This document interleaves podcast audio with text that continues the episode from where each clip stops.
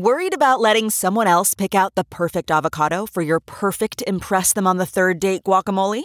Well, good thing Instacart shoppers are as picky as you are. They find ripe avocados like it's their guac on the line. They are milk expiration date detectives. They bag eggs like the 12 precious pieces of cargo they are. So let Instacart shoppers overthink your groceries so that you can overthink what you'll wear on that third date.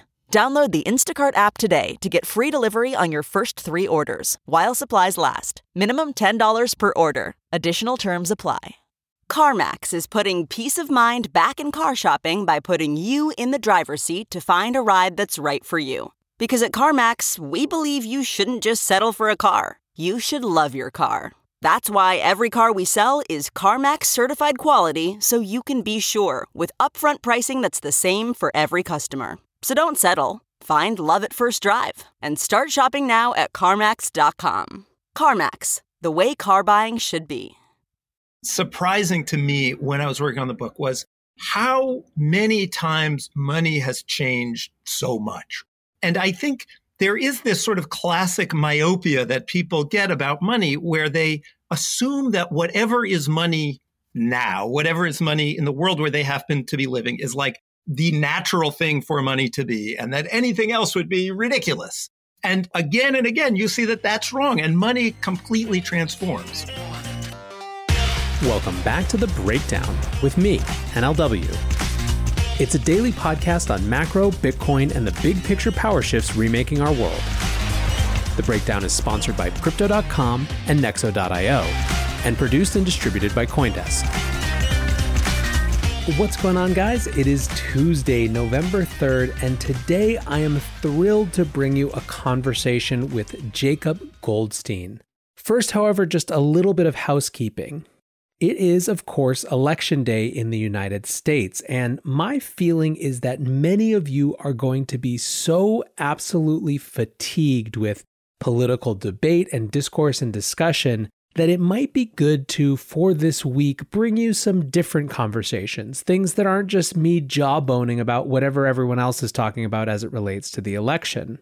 Now, on top of that suspicion, I'll also be traveling for the next few days, so I'm recording a few episodes in advance, and I think it'll be a nice change of pace and maybe hopefully something that's just a little bit different than what everyone else is talking about. With that said, let's get back to today's conversation.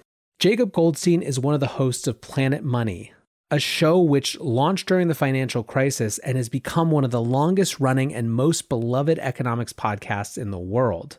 The way they describe it on their website is this Imagine you could call up a friend and say, Meet me at the bar and tell me what's going on with the economy. Now imagine that's actually a fun evening.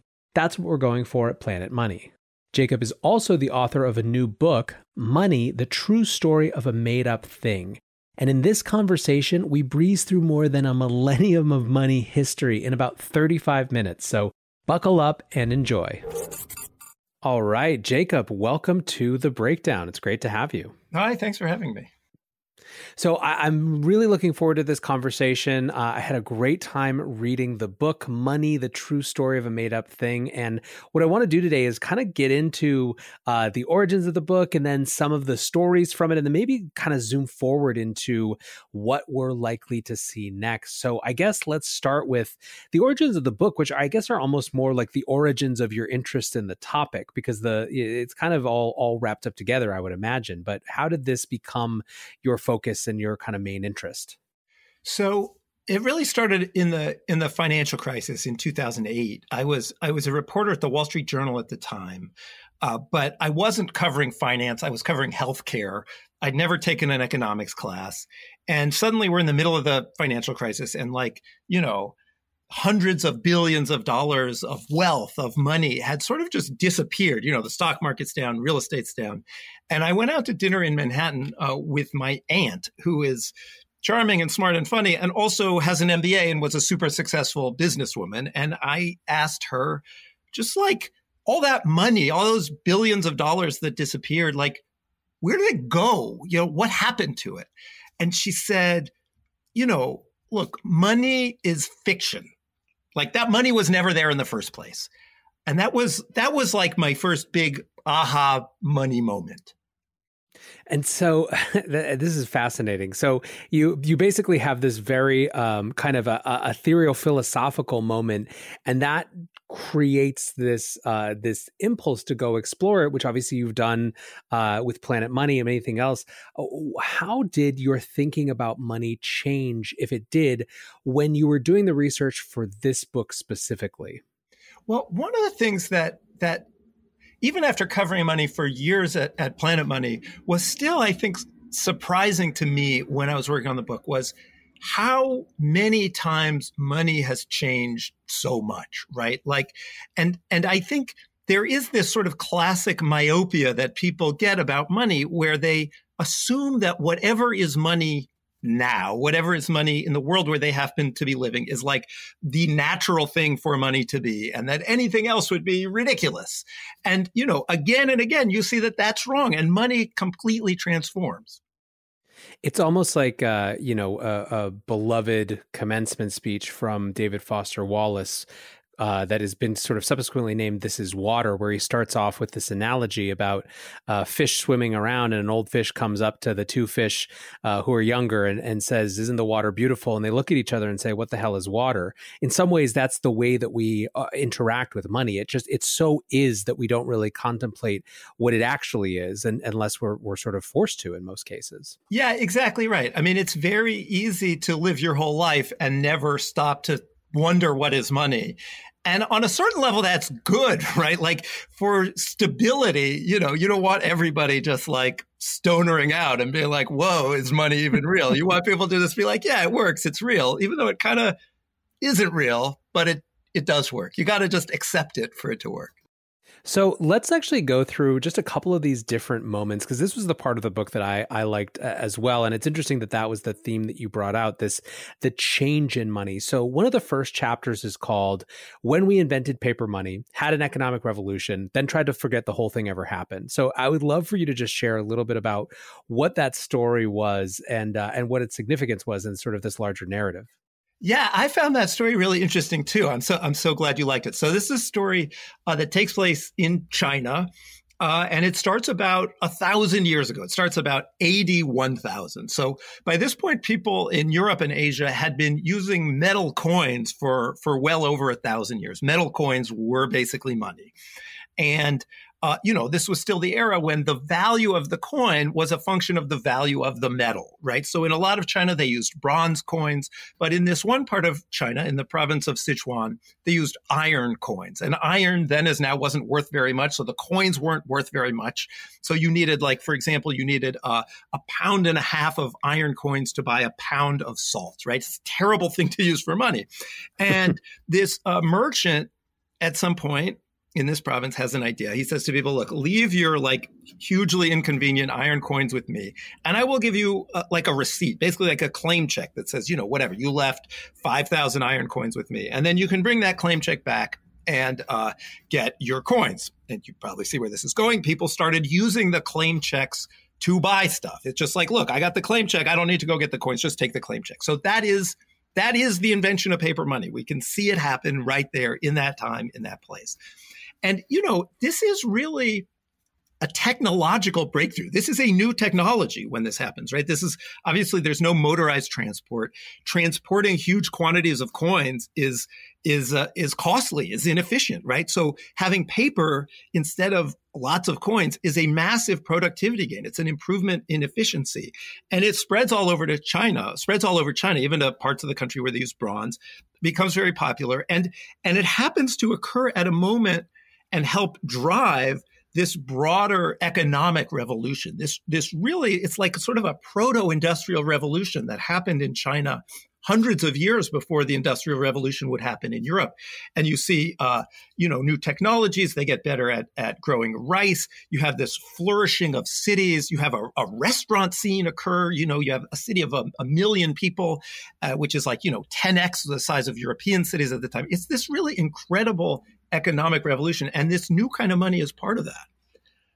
You want me to just keep going? I mean, I can keep going. Yeah, I mean, yeah, no, I, I, I love this. I think this is. I'm by the way, just for my my listeners know, but I was a history major, so th- we are right down the pipe of interesting things, especially when it's stories that I haven't heard before. So let's just round this one out. Yeah, I won't yeah. ask you to do this for every story in the book. Yeah, I no, I I'll love it. I, that, I can talk all day. I'm just used to being on the other side of the microphone because because we you know I get to do a, a, podcast that's completely on my own terms, so we can ramble as long as we want. Great. Right? Okay. yeah. Well, we got a thousand years to cover, so let's go. Yeah. Okay. So you got paper money spreading around China. You got an economic revolution.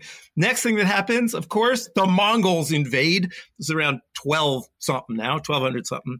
Kublai Khan becomes the great Khan.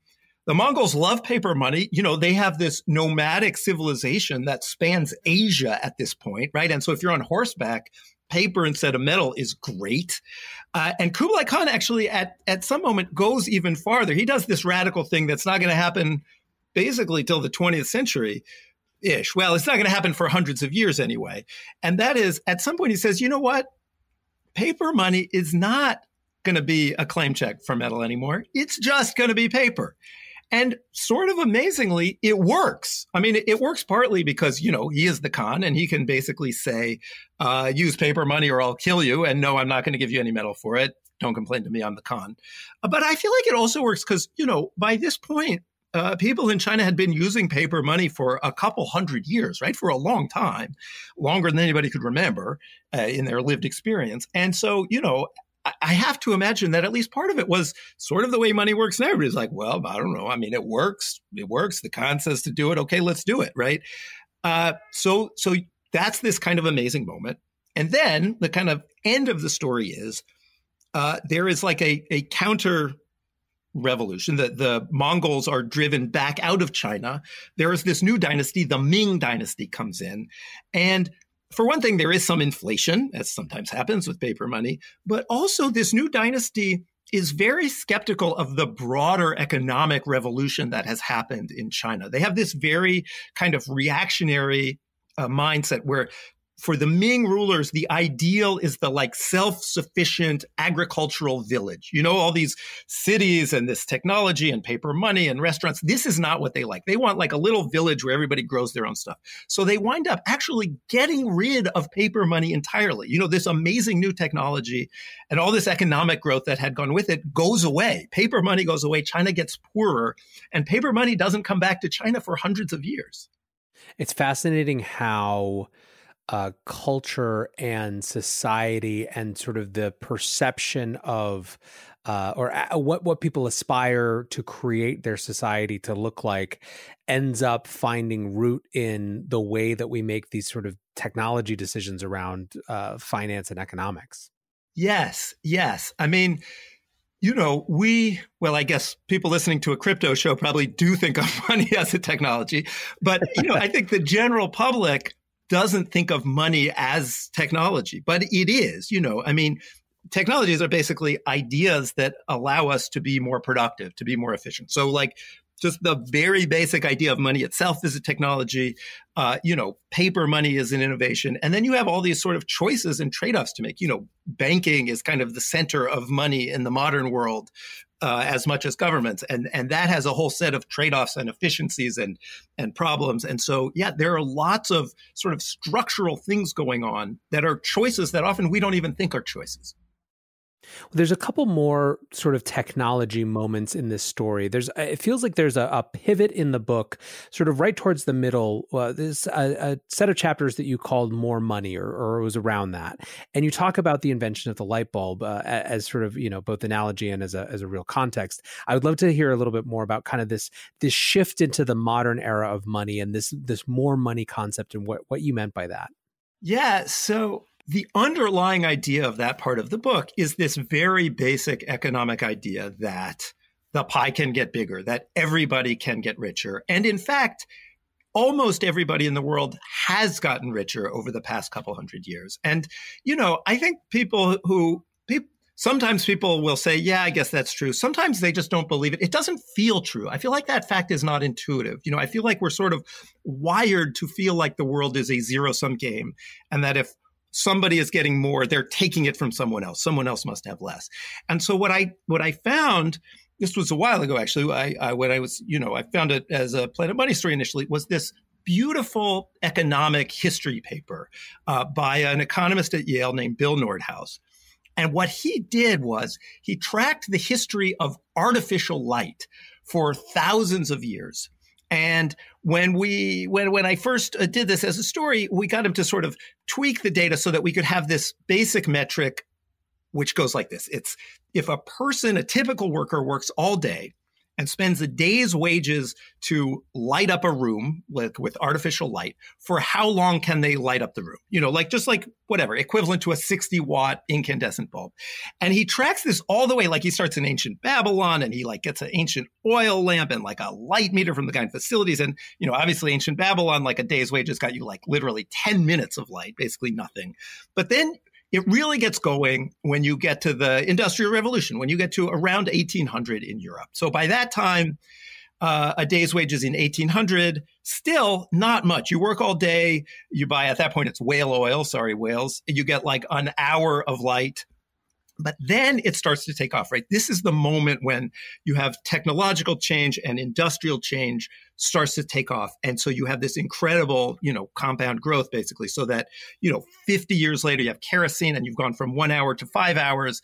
And then, as you said, you get the light bulb uh, and you get, uh, you know, power grids. And then in the 20th century, you have lots of productivity gains and efficiency improvements. And by the end of the 20th century, Nordhaus wrote this paper in the, in the 1990s the typical worker works all day, spends a day's wages on light. They can light up the room for 20,000 hours. So it's gone in 200 years uh, from uh, one hour to 20,000 hours. In, in essence, you know, it's the same amount of work. A day's work now buys you 20,000 times as much light. And of course, you could do something like this for how far could you travel with a day's wages? How much food could you buy with a day's wages? How much clothes? Like in material terms, we are profoundly, profoundly richer than we were 200 years ago. Almost everybody. I think about this a lot. Like again, as I was mentioning, I'm a history buff. But if you ever go to like the ruins of an old castle, and you're like, I, I literally at my worst in my life have had it better than these guys who had to walk down a rampart if they had to go to the bathroom in the middle of the night. Yes, you know and, what I mean. And like die if the if the blister got infected. So there is this right. fun like a kind of economic history parlor game people play of like, would you rather be like one of the richest people in the world in whatever, pick a year, 1800, or like you today? And it's an interesting question, right? Because like, I mean, in some ways, it might be kind of fun to be the richest person in the world in 1800. But on the other hand, like it'd be super easy to die. You'd probably be in pain a lot of the time. You know, you would be cold in the winter. You'd be hot in the summer. Uh, I don't know. This episode is brought to you by Crypto.com, the crypto super app that lets you buy, earn, and spend crypto all in one place and earn up to 8.5% per year on your Bitcoin. Download the Crypto.com app now to see the interest rates you could be earning on BTC and more than 20 other coins. Once in the app, you can apply for the Crypto.com Metal Card, which pays you up to 8% cash back instantly on all purchases. Reserve yours in the Crypto.com app today. Looking for the best way to stay on top of your investment game? Nexo.io has you covered in three easy steps with their high yield savings account for digital assets. Step 1 Create an account at Nexo.io.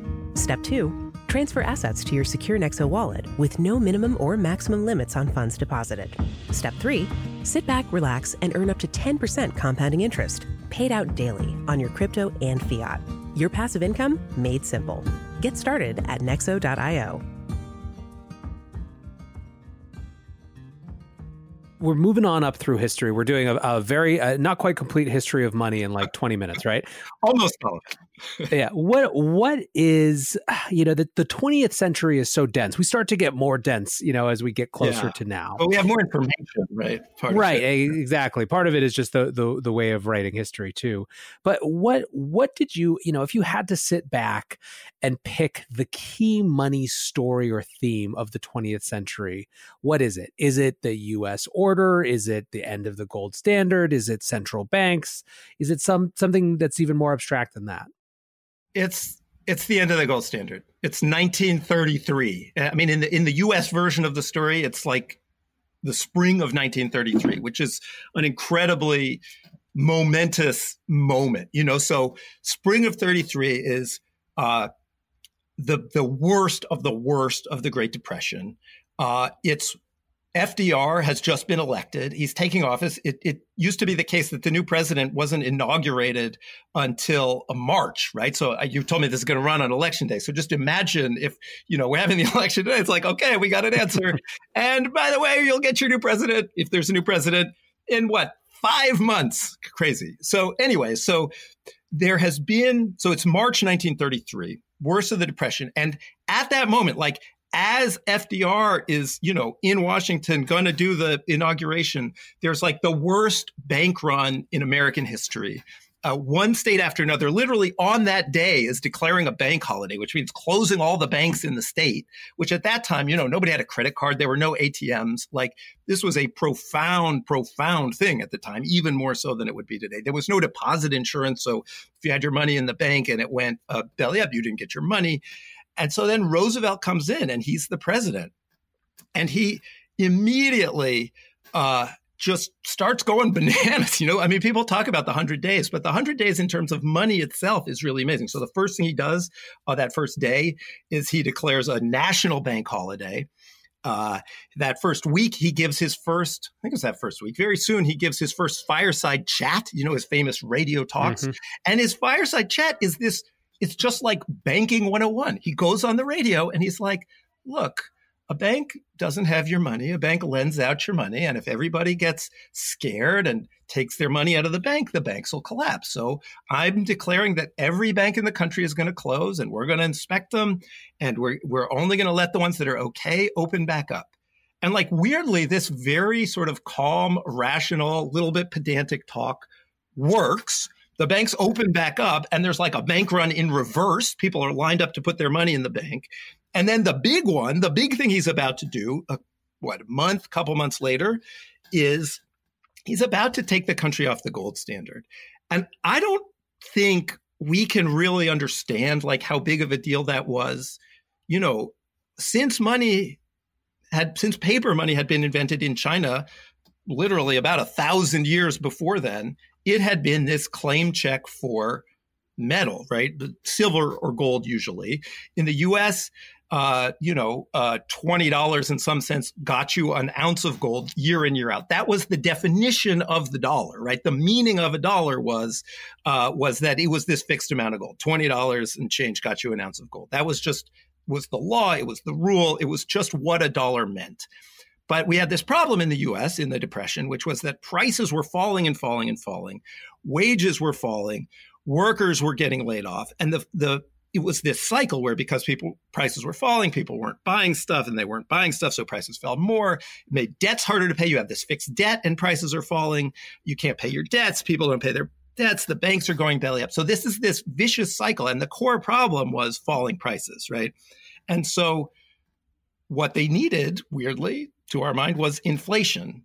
And so the way you get inflation is by basically going off the gold standard, printing more money, devaluing the dollar in terms of gold. So that's what Roosevelt did. His own advisors told him, literally, this is a quote, it'll be the end of Western civilization. But he did it anyway, and he was right. Like things started to get better. It's wild. Wild. I mean, it's so wild, I can't even imagine. Oh, he also ordered everybody in America to turn in their gold to the government. Their gold. Imagine if a president did that today. Like, I can't imagine. It's so dramatic. It is. It's also it's a it's a great. It's it's it, hundred years doesn't feel like that long, but it's so long. And I think the you know in some ways the further into this century we get, the more it feels distinctly like uh, uh, a you know a century away versus recent history. You oh, know, and I think you can yeah, I think you can you can feel this sort of thing, uh, this kind of natural process of forgetting with war and conflict as well. But it, you know, it's it is hard to imagine this uh, that that sort of action in the context that we live in now. Yeah, and you know, more generally, I mean, to speak more generally about money, we were talking before about you know you you referenced the David Foster Wallace fish and water thing, and how whatever monetary sort of regime you're living in just feels like the natural world. I think that was maybe most true with the gold standard. Like there's this famous economic history paper called the gold standard mentality. I think that's what it was called. They use that phrase anyways in it. Uh, And it's all about this idea that people, really smart people, people who studied money and maybe should have known better, just couldn't see see the water that they were swimming in. You know, they just couldn't imagine anything but the gold standard. And that was a big driver of the Great Depression. And like it's very clear empirically that leaving the gold standard, you know, you see it in one country after another, leaving the gold standard, things started to get better. Like obviously the US didn't get all the way out of the depression until uh, World War II, but but the bottom unambiguously is 1933 and the turn is going off the gold standard. So let's make another big old leap in history and come up to this key inflection point, which feels to me as, as so many of the people who have made studying, working on, being in the business of money and finance, the key inflection point was around the, the great financial crisis. And you take a slightly different look at that, or you kind of start the story in a different place in the chapter, how two guys in a room invented a new kind of money. So let's talk about that for just a minute. Yeah. So so as as you alluded to, I mean the the the standard story of the 2008 financial crisis is about uh, subprime mortgages, the housing market, securitization of mortgages. And all of that is true and correct, right? I mean, whatever. The Big Short is an amazing book and it's a true story. And all of that happened. But there's this other piece of the story that is less told you know less often told certainly in the in the sort of popular press popular imagination. And that is about basically this new kind of sort of money that emerged and that funded the whole thing the whole housing bubble. And that it was well it was basically it was the shadow banking system. And there was a run on the shadow banking system that was like a classic bank run but nobody really knew it was happening because nobody knew the shadow banking system was really like a banking system. So how did that happen the two guys in a room that you alluded to were uh, Bruce Bent and his partner uh, Harry Brown, And they, back in the 70s, way back in the 70s, they invented uh, the money market mutual fund, which I imagine most of your listeners know what it is. But it, you know, if it's if you have money in a brokerage account and you have a little bit of it in cash, it's probably in a money market fund. It it it acts like a checking account, but it's not insured by the government right? And this is an important difference. So they invent this thing, the money market mutual fund in the 70s, as basically a way for people to get a little more interest on their cash. At the time, the government capped interest rates on uh, regular bank checking accounts. And of course, great, more interest on my cash, I'll take it. So they take off and they become more like checking accounts. You can write checks against it. And, you know, like a regular bank, what they do is they take your money and they pay you a little bit of interest on it. And then they turn it around and they lend it out to somebody else. And when they started uh, this money market mutual fund, they uh, loaned it out the most safe ways possible. They loaned it uh, to the government for, you know, T-bills, short-term government debt, and they loaned it out to banks in the form of certificates of deposit, which were guaranteed by the government. So it's ironclad, you know, drop dead safe there's a little bit of maturity mismatch, right? Because you can take your money out anytime, and the T bills last for a few weeks, the bank deposits maybe for a few months. So there's a little little something going on there, but nothing too bad. But what happens is, as more and more people fall in love with these accounts, uh, you know, hundreds of billions of dollars start to pour into these accounts. And the money market fund people need new places to lend out the money, right? Their whole business is like, we'll pay you a little interest and then we'll lend it out for more. It's just classic bank business, banking business, even though they're not officially banks, they're not backed by the government. And so they start coming up with all these new kinds of short term loans to make. Uh, and these short term loans, you know, cut to the early 21st century, start driving this massive finance and housing bubble. So, you know, you put your money in a money market mutual fund, they turn around and they lend it to an investment bank like Lehman Brothers that is heavily invested in all kinds of housing finance, or they turn around and they in, they turn around and they lend it to these conduits that banks have set up that are funding all of these non-bank uh, lenders like Countrywide Mortgage that are you know dri- doing the lending that's driving the housing boom. So you have this very boring seeming thing, a money market mutual fund, actually providing the money that is inflating the bubble, and then when Lehman Brothers goes bankrupt in September 2008, that's the part of the financial crisis we all know. Uh, this original money market mutual fund uh, that Bruce Bent, one of the founders, is still running, it turns out has loaned money to Lehman Brothers. And of course, Lehman Brothers is bankrupt, doesn't have it. When people find that out, they all rush to pull their money out of the money market mutual fund. This is just classic bank run. It's not insured by the government like a regular bank the money market mutual fund doesn't have their money and it has to say, no, sorry, we don't have your money. And then there's a giant panic. And then the government rushes in is like, okay, okay, we're going to guarantee the other money market mutual funds because it turns out they're basically banks and we didn't know it. I mean, this is this is a. It's interesting now to see the emergence of a much bigger conversation around the shadow banking system and what it means. And it's interesting that it's happened. Uh, I think particularly this year, at least I've observed it increase this year as people examine the growing sort of the uh, what Jeff Snider would call the myth of the money printer, right? And this this sort of tidal wave of uh, of government stimulus or or relief from from around the world and his sort of core thesis is that it, it doesn't have the ability to move markets the way that uh, we think it does. That in fact, because of just how much bigger the shadow banking system is uh, than than in some ways what we know, it's really a, a perception game. It is a it moves the markets by the kind of willing complicity of participants who see the Fed acting and then take that as a signal to behave differently. Well, I mean, the Fed, I, I mean, the Fed is is credible, right? The Fed can more or less lend money to anybody they want to, and so you know they uh, one of the first things they did this spring when the pandemic hit the U.S. was they started lending once again to money market mutual funds, right? Uh, I mean, to me, what's striking is if you go back to the Depression, one of the things I didn't talk about was in the depression the US basically made this bargain with banks right? They that, that was the first time the US had national deposit insurance where the government stood by regular people's bank deposits up to a certain amount of money. Uh, and you know when that happens bank deposits become fully money, right? When that happens, a bank deposit is as much money as a paper bill. Before that time, it's not quite, right? It's a it's a loan to the bank that the bank not might not pay you back.